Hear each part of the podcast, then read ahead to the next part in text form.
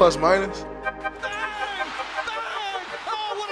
Tim Kawakami deserves all the credit. Plus minus. That is a word right there. I didn't hear what you said. What'd you say? Kerfluffle. Plus minus. Yeah, like like you, Marcus Thompson. Marcus always tell the truth. Plus minus. The only thing that I would say to Ethan Strauss is that he's a pretty damn good reporter. Um, he's well Plus minus. respected. I think he got the highest plus minus in the season in NBA history. All right, Warriors Plus Minus is back. We've got the whole crew. Uh, we got the boss man, Tim Kawakami. We got author of Victory Machine, Ethan Strauss. I still have not gotten a copy of the book. Neither It's not going to neither have I. happen.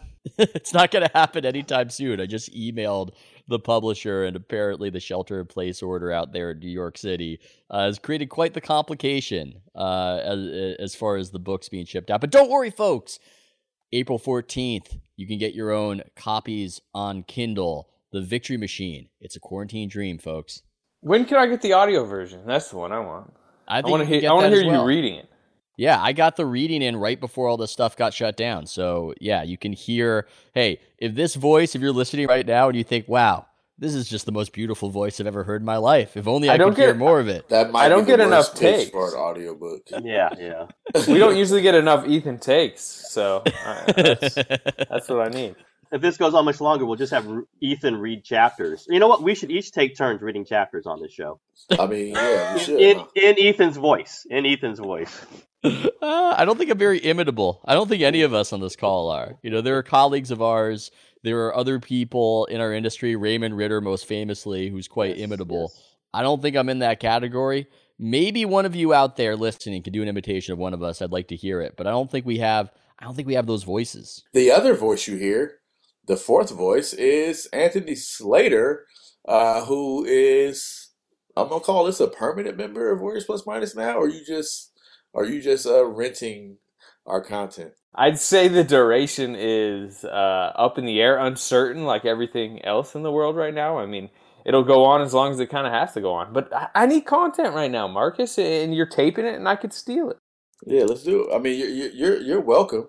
You're you're welcome any day. I wanted to start this podcast by recognizing the great Nipsey Hussle. Do y'all remember the moment when uh you know he was you know tragically murdered a year ago? This is officially Nip Day, and one of the, one of the moments from that that happened happening actually happened in Oracle Arena. Y'all remember that when uh they played the song and the Warriors started dancing during warm ups and you know, I think it was Durant who broke the news to Steph on the sideline. It's it's interesting how that whole thing was kind of connected to the. I don't think I was there that night. Yeah, I don't think I was there that night. Yeah.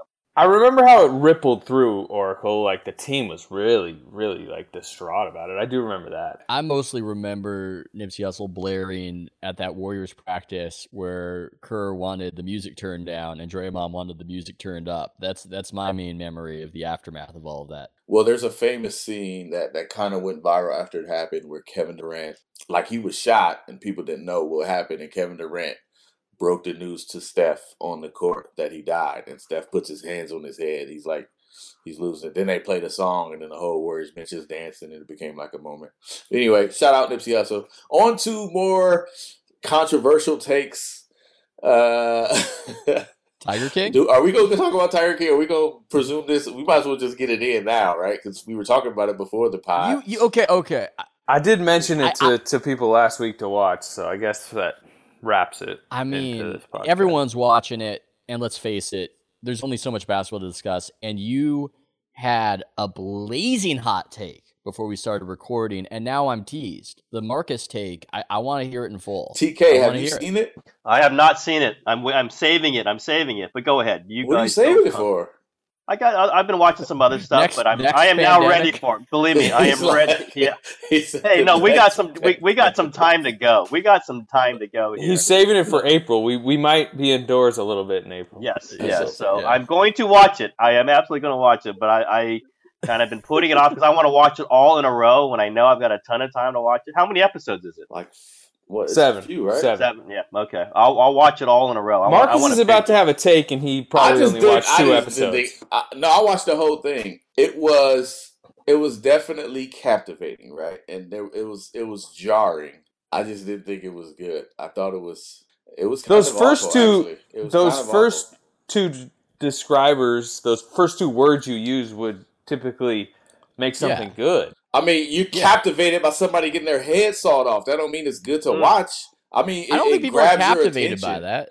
I don't It think capt- people are captivated nah, by it- that. It captures your attention, which is what captivating means. Very Like, interesting, unique humans, uh, and like the deep I think study it, I of think them it was interesting. predatory. I think it was predatory. I think, especially at some point as the show developed, it became clear that this was a mockery, and people are standing by idly while people are just completely getting hurt. And it's just weird to watch that. It's weird to watch it of of of the people. It's Hmm. like a hey, let's look at how weird these people are, and that's why everybody's into it. Yeah, that's my question. Is it like totally set up for these people to look bad, and they look or is Basically, they, yes, they, yes. Or they did, did they come to it and think there was a real story here, and they just happen to naturally look bad? I, I don't think they look bad per se. They're impressive in a way. I mean, these are some crazy entrepreneurs. I mean, look, morally, I, I, I cannot defend any of what they're doing. They're cult leaders. They're completely insane. But I'm impressed with the empires that they built with uh, a lot of know how. Some of them didn't have any kind of fancy education, and they became millionaires in this insane subculture. I, I didn't I didn't come away just saying, "Oh my God, these people are idiots." I, I, I came away thinking they're crazy, but not that they're fools. They they were lawless for sure, uh, which is Joe Exotic's downfall a little bit. He just like particularly like uh, like you know get how many times he got sued and everything. He seemed to like not understand like that realm and like copyright issues and a lot of different things beyond that. But Ethan's correct in the sense of like I think if Joe Exotic probably looked back on his life, he's like, wow, I was more successful than I probably should have been. Yeah, if Joe Exotic was born in you know decent circumstances, he'd be How do you running a define- fi- how do Fortune you define 500. This alleged success he reached. Money, um, He fame, didn't have any. He I had, mean- look, he had Shaquille Yeah, O'Neal driving to Linwood, Oklahoma. Wynnewood. Uh, Come on, My, my Wynnewood. Wynnewood. I'm, I Oh, so apologize. fame, fame is success. Then is what we're Well, saying. he, Because he had Shaquille recognition. O'Neal right. driving to an area of the country that I don't even know how to pronounce, um, just in between Dallas and OKC out there to come visit him. I mean, that's a measure of success. Assets are money. He didn't have nothing, but it wasn't like like if he opened a liquor store, how much better would he been off? In like, are the we saying somebody who are we saying anybody who owns a store is a see, achieve success? I, sure, I guess if you own a small business, yeah, all right. In that in that way, he was successful. But he's literally preying on nineteen year old meth heads. like, Yeah. it's insane. Like, why- Yeah, I mean- I mean, look, I get it. It's captivating. Like me and my wife watched it. She was riveted. I texted Slater like, "This is wild." But when you really think about it, it's like, what are we watching? And TK, to answer your question, I don't think the people who directed it set out to like, you know, hold these people up as a mockery. I think they just found an interesting character. Actually, I think the story is they were doing a piece on snakes and came across him. Hmm. But I think the people in the film think they're about to blow up. like, oh, the, the world's about to see how amazing I am. Well, that was what was partly funny was how much Joe Exotic wanted to, right? Remember he had his own documentary out there because he was like, "This is going to be great." I mean, it ended up the docu the original documenter who all of his tapes were like flamed uh, in a warehouse fire, lost all of his footage. But yes, I mean, it was a lot. Some of it was shameless. Some of it was Joe Exotic trying to be that character. And what's crazy is now he's finally, you know, I guess discovered the fame he wanted, even though he's behind bars right now. Um, but I don't know. I think a peek into a wild underworld that we didn't know about. That It's the most American thing, too. It's just so excess and, I mean, kind of pioneering spirit and for everything good and everything really, really, really bad about it. I thought it's no surprise that we see Shaq in there. Shaq feels like, I mean, Shaq feels like a, I was thinking about it to bring it back to basketball.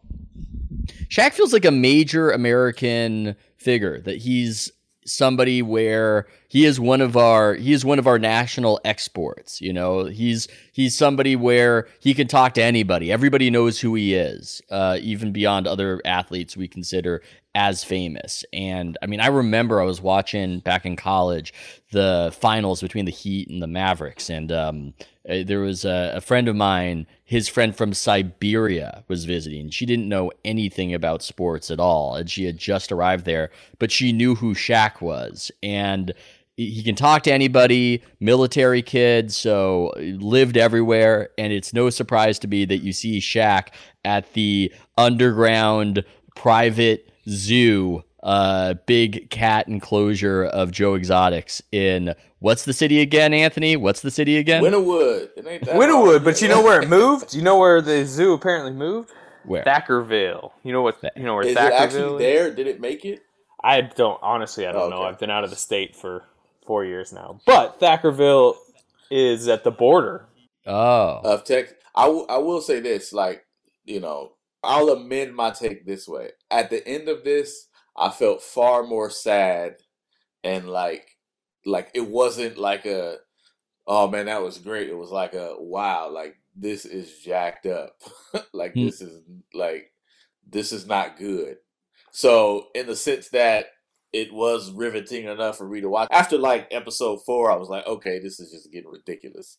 Mhm. But we stuck it out. But But it's a true story. That's what like it's Oh, yeah, like yeah, au- no, authentic in that sense. Like it's yes, they're kind of shameless for their fame a little bit, but like it's authentically told, and like the interviews like don't feel like made up or like embellished. No, it's it's fascinating, and to bring it back to perhaps a place where we can bring TK back into the conversation, Marcus.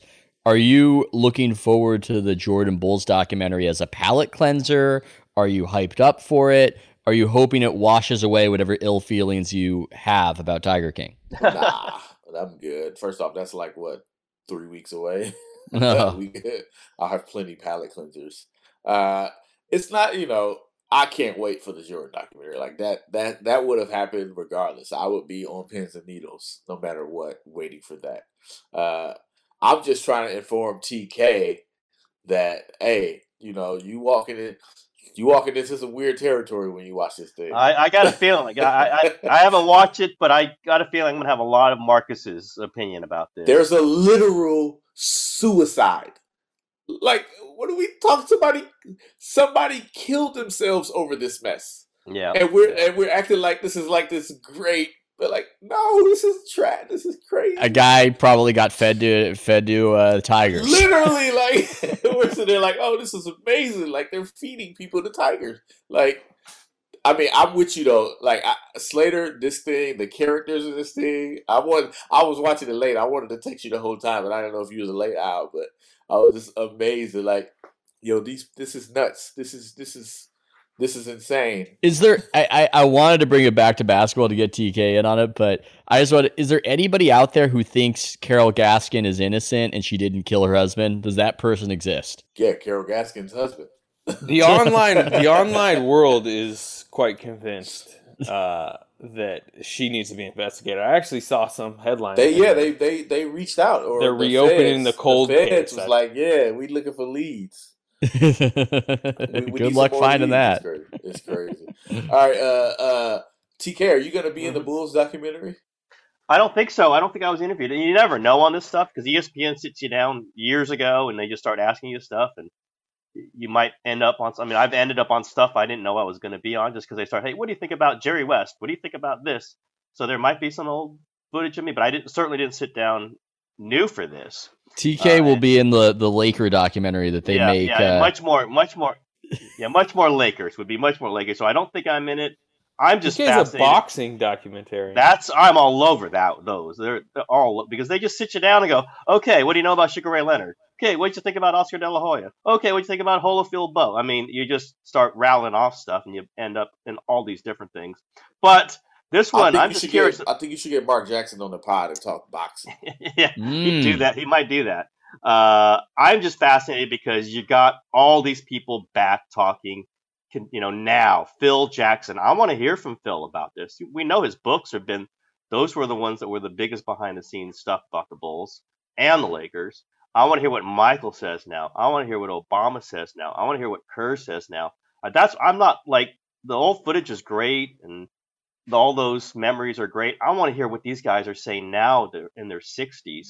That's why I want to watch every single episode of that one, and I will not be behind on that one. That one I will watch when it goes on. I'm a little concerned. I said in another podcast. I'm a little concerned that maybe they did things because they could versus because they should, to use the Jeff Goldblum and Jurassic Park line. Just when I see the incredible roster that the trailer is bragging about, where you see Obama sitting down, you see Justin Timberlake sitting down, and I'm starting to think It's to like, myself, why, why is Timberlake in this thing? yeah, and maybe we're wrong. You know, maybe Justin Timberlake will have some just incredible story that we couldn't have possibly seen coming, but it it, it almost seems like we had the hottest documentary in town and we could invite all the celebrities to talk to us. So now we're just getting everybody as There's as opposed chance- to yeah. ten parts could could have been seven. Ten parts could have been Oh, yeah. six. Oh, yeah. Where we're- we're at the end, like okay, there was a they could have definitely sliced some, but again, it's gonna end up going at a perfect time for them in the sense of like you know if it's three parts longer, oh well, what else are we gonna be doing on an April weekend right now, watching wise? Well, the Yes. outtakes, the outtakes would do great ratings. I mean, this thing is just going to be. Oh, this is gonna be a ratings monster. Yeah. It's gonna as long as it doesn't go up against the NFL draft. That's like the There only other thing like mattering in the sports world coming up. Yeah. I'll tell you what, boy, Victory Machine came out in perfect time you got what five days to read it.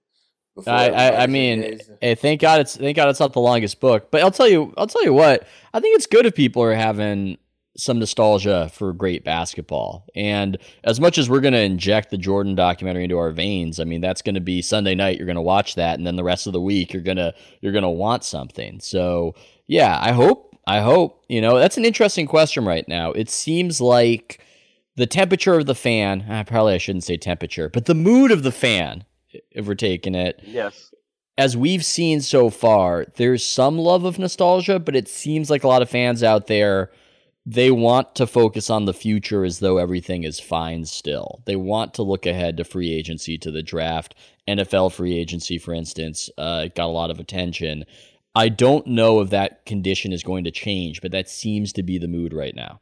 so, definitely so you're agree with saying boomers will go nuts over over this Jordan documentary, but I know. I think everybody. It's going to be. Look, we're going to watch it because what else are people going to do? And there's an intense amount of interest in it. But I, I, I think there's something happening right now where if I'm just looking at our feedback and our comments, there a lot of sports fans they want to keep on as though sports are going to keep on, and that is where a lot of the focus is, rather than let's go into the let's go with the nostalgia. I think there are some you know a lot of we look there's an audience for it who likes hearing us talk about games from um you know that that great uh Steph hitting the shot against OKC game, but it, it's just something I've noticed where I don't know if we want to call it denial. I don't know if we want to call it uh, just wanting a piece of relief, but I see more forward focus from the fans than backward focus right now.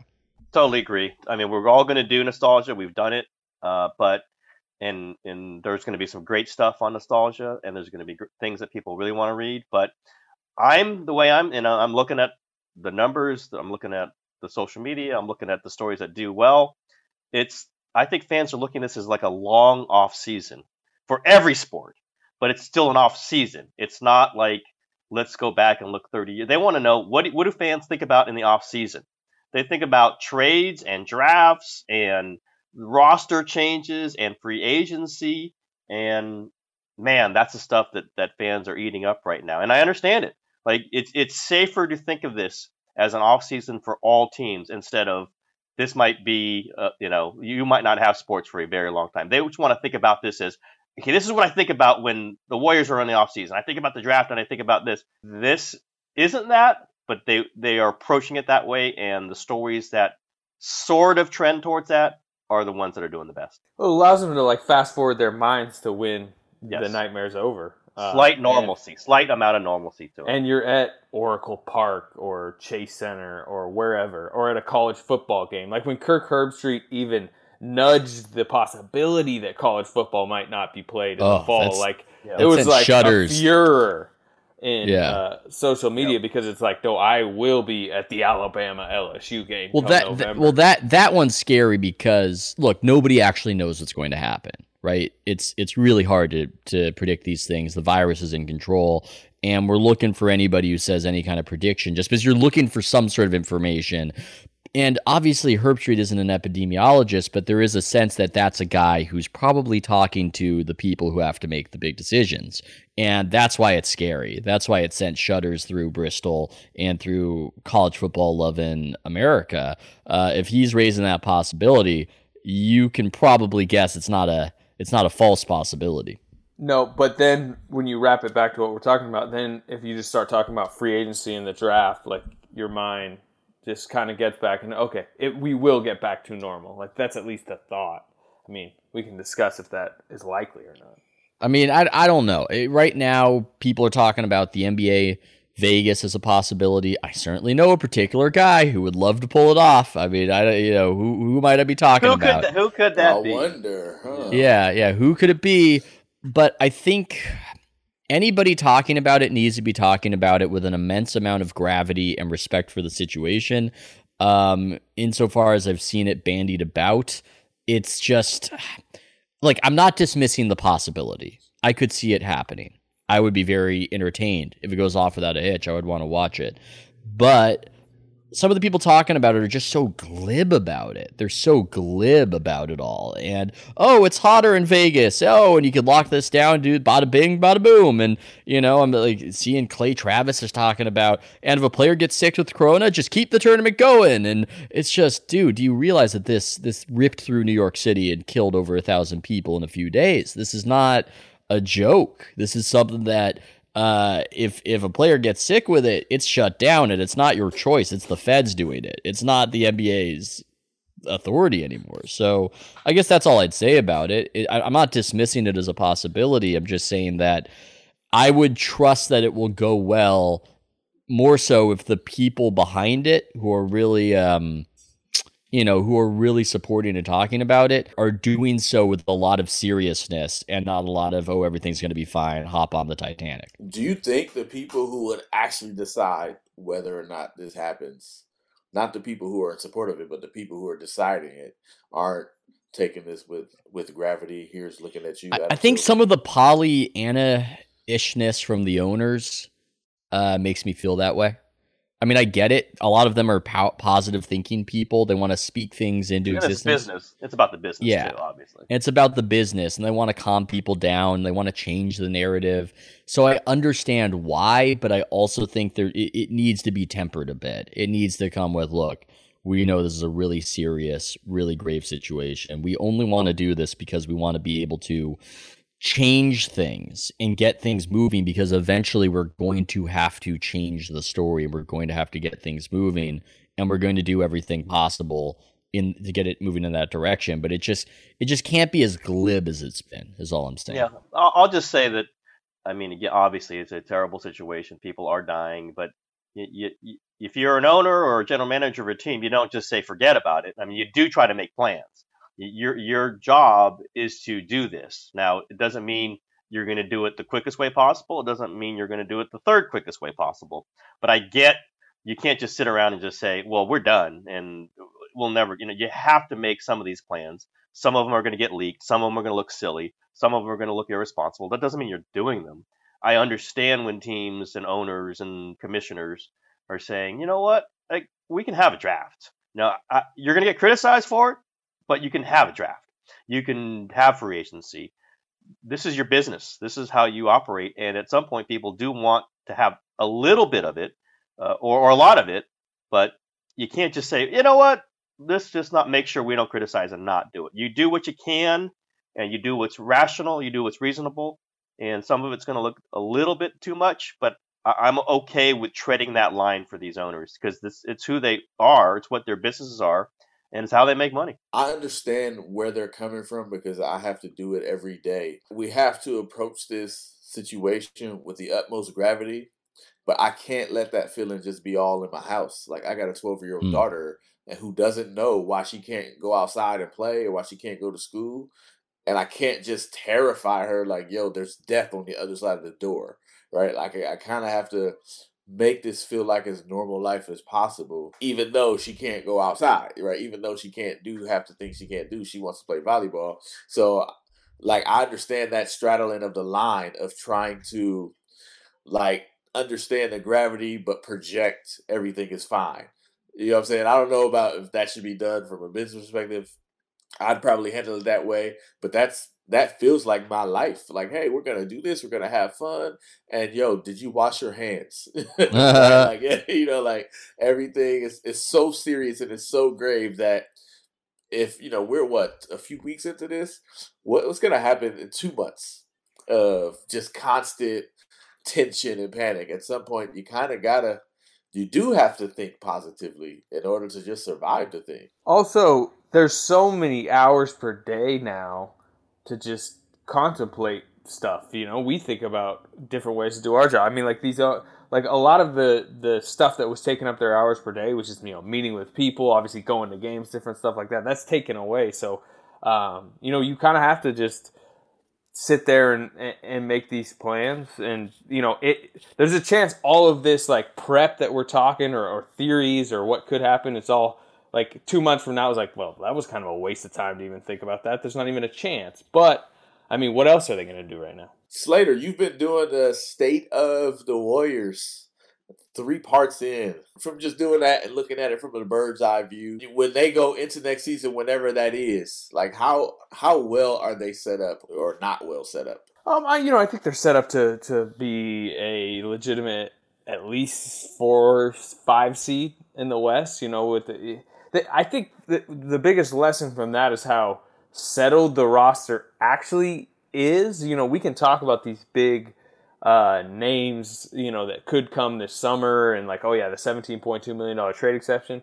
Whoever you're going to get with that is probably uh, an overpriced, decent rotation piece. Yes, the draft pick is, is very important for the future, but I mean, what's the maximum the draft pick, if everyone's healthy, would be playing next year? Like, you know, 18 minutes a night off the bench, probably, if if you even get an immediate contributor. So um, the team we know is kind of the players you already know. You know, what's their best five man grouping, maybe. I mean, obviously Steph, Klay, Andrew Wiggins. Those are three high minute guys right there. Draymond in one of the big man spots, whether it's at center or four. Uh, but let's say he's at the four, then it's Marquese Chriss or Looney if he's healthy at the five. Eric Paschall off the bench is going to be probably a 20 plus minute per night guy. Like the major chess pieces are really kind of already in place. So, as much as this is such a summer of reconstruction, it's kind of not. We kind of know what this team is. We just don't know how the, they play together. We don't know how Wiggins fits. We don't know how Klay will look. We don't know if Draymond is the old Draymond or what version we're getting, but we at least know the name. Let's pause for a moment to do some good in the world. We at The Athletic are determined to support local small businesses during this pandemic, which is fastly becoming a financial crisis for so many people. So we're going to do our part.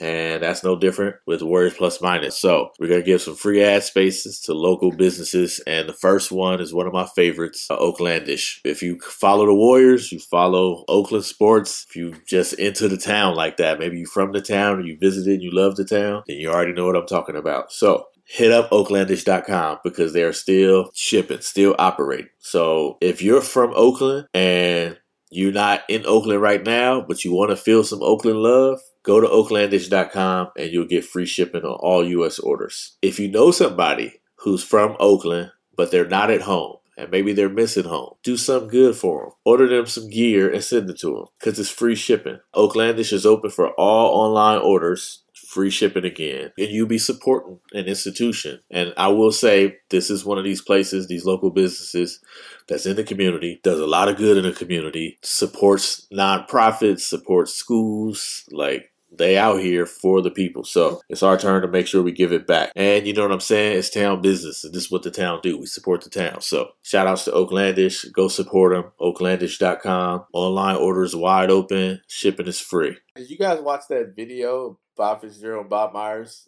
posted on YouTube? So it was 33 minutes, and I did not, and I did not go in for 33 minutes, but I did see it because you sent it to me, by the way.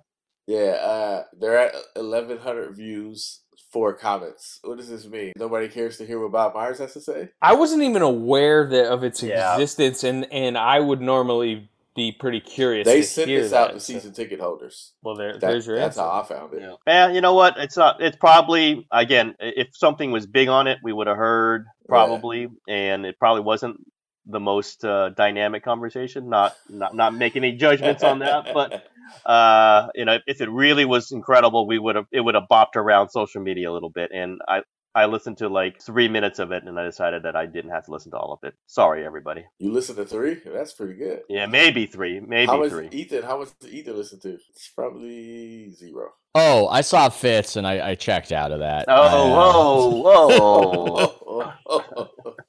Uh, it just made me wonder. No, like, you know, Fitz is a very nice guy. It's just I, I didn't need to see. Here's the thing with Fitz, capable play-by-play guy. I don't know if I necessarily need to see him calming down season ticket holders. It was interesting. I saw Bob talk. I, I, I made about I got through two minutes of it Ah, just because it's interesting seeing Bob talk, and he was talking about you know he could he was talking about Mike Dunleavy uh, telling him about hey, could you imagine this? if somebody telling you this would happen a few months ago? This is unbelievable, and we're all dealing with how unbelievable it is. And my main takeaway is that man, Bob and Mike Dunleavy Jr. are like this. They are. They They, are. are. They- I mean, no know, Mike question. Dunleavy that is is quick. his guy. Yeah, that's his guy. No That's question. his guy. They spent uh, free agency together in New York last year. You know, that's Yep. who Bob was with during uh, the re- we, we talk about reconstruction of the roster. He was with them when they pulled the um, trigger on the D'Angelo Russell move, which Yep. altered everything. Yeah, Dunleavy is, is quickly becoming like a like a, Like, one of how the does top that happen? How, why Dunleavy? Like, how did? What's the origins of this? Whereas I, I think I know why. Yeah, Bob, wa- Bob was his agent. Bob was his agent. Yeah, Bob was the agent of a lot of people. yeah. Well, they became friends that way. You asked where the origin is. I mean, that's is where they're from. DeAndre Jordan going to be the net in there too? I think it's more Randy than that, Roy. though. I think it's that Bob has only had so much hiring power um, versus what other GMs have. And this happened to be a guy Bob hired. And because of that, he's very important to Bob. And that, that partially explains it. But it does seem a little out of nowhere because people come and go in the organization. And there's something so strange about uh, suddenly, suddenly Mike Dunleavy Jr. out of nowhere has this uh, has this spot. it's very clear that like this is Myers' guy, right? I don't know if it was Schlenk per se, but ever since Schlenk left, they haven't filled that role until he got Mike Dunleavy. I don't even think he's number two, but it's very clear that Myers is like, okay, out of all these guys, Mike Dunleavy's my guy. That's And definitely the guy that, that seems to be around Bob the most, that Bob listens to a lot. I think Dunleavy is going to be huge on this draft pick. Huge on this draft pick. Why? Where? Where did this come from? Like, is I, What I- did he prove? Hey, Uh, how what did he? pick? I don't even know how you pick GMs. Well, this is like- this is why basketball ops guys are so miserable. It's because it's so vague as to who's good at what, and that's why they all call one another frauds when you talk to them. As Asher would agree. Mike Dunleavy spent last the previous season as uh, scouting the East Coast. He would scout the East Coast NBA games, but also he did some college. He went to Villanova practices. He knew a young Eric Paschall, if you want to give him maybe a small bit of credit Ah. for some stuff. Um, but he he's been he's been creeping towards this the last two seasons. It, it isn't just a hey he showed up on the doorstep this year. Like he was very much in the organization. That, that, that's the thing. You don't know how they earn credibility. Maybe he was saying, if we pick Jordan Poole, this will be the biggest mistake. I am not standing behind this decision, and maybe that's what earned him capital in the future. Uh, I, I think the point, though, I mean, is one that Bob needed somebody that he could talk to a lot. Like sometimes, I mean, we all know this. Sometimes I think Bob feels like he's had all this responsibility, this dynasty, Durant, Draymond, all these things, and you know he didn't really have that guy that he could just lean on to be his like sounding board. You know, they've all they all were at at some point, but it kind of you have Jerry go, and Jerry really wasn't that guy and you have Schlenk go, and Travis was, you know, not quite that. And I think Bob was looking for something like that. And Yeah. Dunleavy's smart, and Dunleavy's had the playing experience, and Dunleavy's been criticized, and you know, something just fits with those two guys. There's no, I mean, Bob quotes him more than I've heard Bob quote anybody. like, oh, then Dunleavy told me, and remember that's who he said when they traded Robinson and Burks. Like, oh yeah, Dunleavy made the point that hey, they're sad to leave this losing team. That means something. They're very good friends, which Yep. Matters, right? I mean, like Yep. you know how the business works. That's a big part of the job, right? Yeah. It's just being able to work with people you can work with. Yep. You Yep. Like, and, tr- and and trust and trust, and and we'll see how these decisions go. But I'm I think he just fits the mentality that that Myers wants in that office or wants on the phone or however much they you know however they communicate.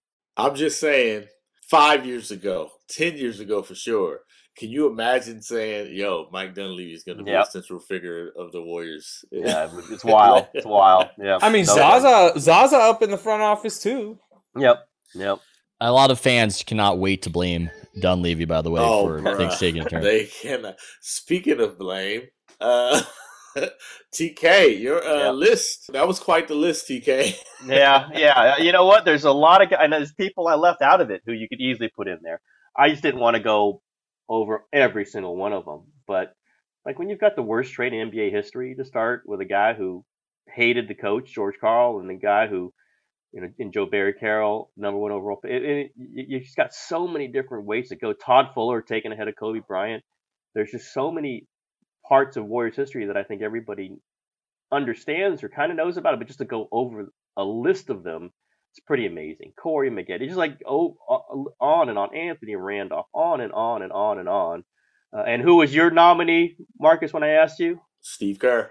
Yep. I mean, you know, even in a dynasty, there's a love hate relationship with some of these figures, especially with the People, coach. man, people were going in on Steve Kerr. People just go in on coaches. I mean, that's Yeah, just sports. truth, like it's just it's Yep. just what it is. But I was like, I was noting, like, it's not on the bad ones. Like, who cares about Dave Cowens or Brian Winters or Keith Smart or whatever? But Don Nelson, Mark Jackson, and Steve Kerr, the three playoff coaches, you get you get so much hot and cold on both of them. Maybe that's just true of anywhere, but well, there's really when there's stakes, when there's Yeah. stakes, people. You know how many times do you know people are just going to keep referencing the Varejao, uh, Festus Ezeli move? Yep, absolutely, absolutely. And and there's a few others that meant something. You're right. And if whatever some bad coach does, who cares? Because it's meaningless. Uh, but it is fascinating just to go through all these. And there's, you know, I'll do another list of the guys who are untouchable in Warriors history. You know who my number one is? Like guys who are just not just because of their play, but because of a lot of other factors that Warriors fans will never criticize. Uh, his name is Thompson. No, yeah, it's not Marcus either. Klay Thompson, I think, Ah. he's like the number one in the history of the franchise of a guy, and he's going to go Hall of Fame probably. I think he, Steph, and Draymond are all going. So the play is a big part of this, and the 60 points and the 37 in the, you know in a quarter.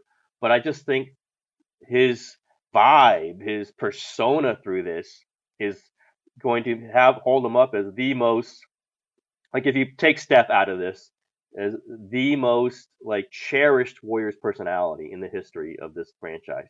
I, I, I don't know that it's close. There's a few others. I think Jason Richardson would be in there. Alvin Attles for sure, obviously, but I think it's Klay.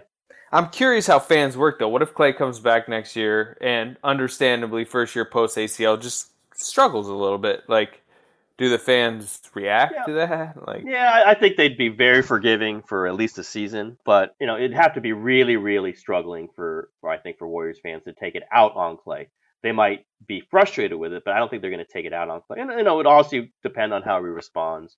But I just can't see a Warrior fan base turning on Klay Thompson, and, and or and even close, or or just not loving Klay. We've seen it this season.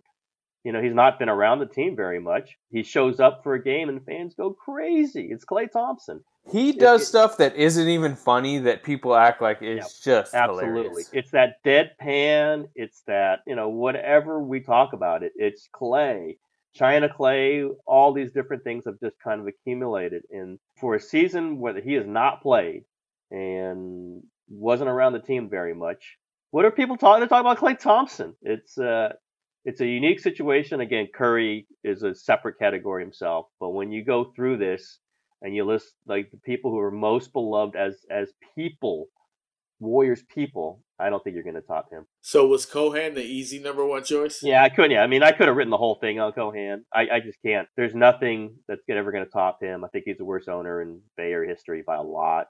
And I just think that I, I I was going to write about a ton of stuff with him. There's all these corrupt, corrosive things that he was involved with. But the fact that he sold for 450 million, he thought he got this great deal because it was the top price ever in, in NBA franchise selling history. And then what, seven years later, 10 years later, they're worth $4.2 billion. And it's just like, even what he thought he was good at, the valuing, even, you know, like he was like a strip, strip it down for parts and to sell it for its max value and, and get the hell out of town. Even that he failed on a maybe the most massive way. Of, of, of- on top of all the other failing, on top of all the apathy. What would they be valued at today if he was still around? Because obviously, like he would get a boost in just like the fact that every NBA franchise has jumped in value. But he probably they probably wouldn't be in Chase Center. No, would not be Chase. They would not have championships. You know, he had Steph Curry. Steph so Curry that- wouldn't be here this long. Yeah, he would have. Steph would have been would have left. If Steph, remember, Steph didn't want to be drafted by the Warriors. Absolutely, and at Uh, some point when it was time to get paid two hundred million dollars, there was no way Cohan was paying that. Yeah, all, all that, and it would have been some twisted thing. He versus Monta. Uh, Actually, Cohan would have paid it. He doled out some money, but it just wouldn't. I don't know. Yeah, It I don't, it wouldn't wouldn't work. It, it, they would be probably worth what's yeah. What are the you know? I wouldn't even say the Kings. Kings have a new arena, but you know Just what are maybe they'd be worth like what two billion because like people just were are like maybe that's a gem we could uncover and you know Yeah, build well, the San same, Francisco yeah, in the same way that yeah, that that Lacob paid for Lacob and Guber paid four fifty. Like we could make this into a four billion dollar team, but it wasn't because of anything Chris Cohan did, and it just it was the utter inability to act like people halfway want an owner to act like, to be responsive, to feel like he cares about winning, to feel like he's connected to the players, to feel like he's connected to the coaching. That was all never there, and and, and step by step by step by step by step, he he turned this into the worst franchise in the NBA. Right there with the Clippers, and look what look what was there. Like he didn't know what this could be, or he didn't care. And Lacob and Guber deserve credit for maximizing it, no question. But it was there. I, I mean, if if Mark Mastrov had bought them or Ellison bought them, I think you might not have seen the titles. Who knows? But you would have seen something like this because the fandom was there, the demographics were there. This region was ready for it, and Cohan just never felt that, never touched that, never understood it, and, and I think that was the great failure of that of that ownership. I was surprised, maybe because uh, you know lack of me not being around uh, besides the past half decade, that Andres Biedrins was the headline photo of this. Well, that, I yeah, we we'd only uh, I will say that that I wanted to take a quirky photo, and you can't go back. You know, we don't have access to some of the older things, or it costs more money. So he probably got a little uh, raw deal on that one, and I kind of wanted to pick. I wanted to pick one that people would be surprised by for the photo. So he's certainly not one of the top people, but we didn't have access to like a Joe Barry Carroll good photo. We just didn't. We didn't have access to you know some of the ones that would have been really great. Even Acie Law, I couldn't get Acie Law. So I thought Uh, I thought Joe Barry Carroll would be higher. yeah, I mean, I I could have put remember on. him, man. Yeah, years. Yeah, the years change it too. You know, you don't. You know, it's like it's so long ago. Uh, but Beatrice, I, I put him in there just kind of for the goofiness of it and just to surprise people a little bit. That that's and it was a good picture. Kind of made you feel like it's a little bit of the old days and it's a little bit of the new days. So I so apologize, Andres, for many things. That being one of them. Pat McCaw and Omri Caspi catching strays. And I, something? I know, right? I was I was gonna ask you, Slater, who from the post dynasty era is gonna make this list in five years? Oh man, so we're talking about like right now. Basically, this season, yeah, Yeah. this season and forward. Um, I mean, they just traded the roster that you know. We, I guess, I mean, the D'Angelo Russell era. yeah, he would have been the one. Yeah. Uh, you know, what? I'm thinking Jacob Evans. He's gonna be that pick. He's gonna be the. But the he was the 28th overall Yeah. pick. You, Yeah, you want to know. know? You want to know my answer? The first round pick that we're about to see. You know, because that person's going to come in with expectations that may not meet their talent. Because we talked about how weak a draft it is. Maybe it's a guy that should have been the 13th overall pick that goes second overall to the Warriors, and then suddenly they become a Dunleavy type, right? Mike Dunleavy. Yep. The reason why Mike Dunleavy's on this list is because Mike Dunleavy went third overall. Yep. Otherwise, he's just like a whatever character. Uh, you know who it might be too? Andrew Wiggins. It's Oh, just- yes. Yeah, yeah, he's just Could sitting be. there as a possible because you're not going to hit. He'd be on the Timberwolves Yeah. list, right? Yeah, I mean that's what I say. Can you the, the way the Timberwolves were so excited to get rid of him? Certainly the fans were. That Well, the could turn. contract. That, yeah, yeah, that could happen. yeah. Yeah, that could happen here. I mean, you know, a little bit of a passionless persona. A little, you know, he's not that guy that fans feel like he's not you know, going to win fans over with his personality. or he's whatever. not. He's not gonna. He's the, he doesn't have the Klay gene. They've No. crafted the move and like I don't know, PR'd the move very well though, you know, and like they're really pumping it as like we're not. He's not coming in to be a star. He's not coming in to be Steph's heir apparent because of his age. He is a role playing small forward.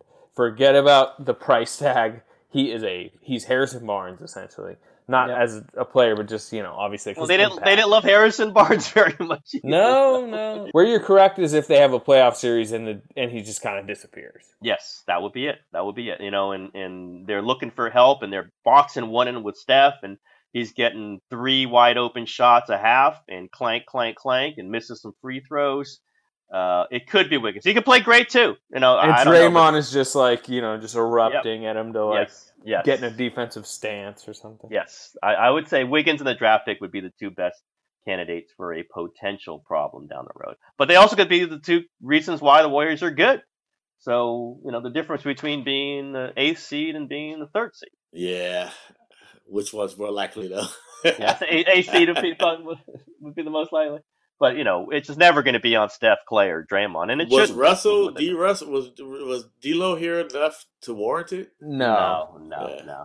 I mean, what four months, five months? It's it's not enough. Oh, of irrelevant basketball too, right? Yeah, I mean, yeah, like you know, he, if he's here, he's not. They're not going to be good this year. So he never like he didn't like you know mess up a playoff series for them. and he didn't. It didn't cost them anything. You know, I mean, the whole Durant thing was just them flipping around. I just don't.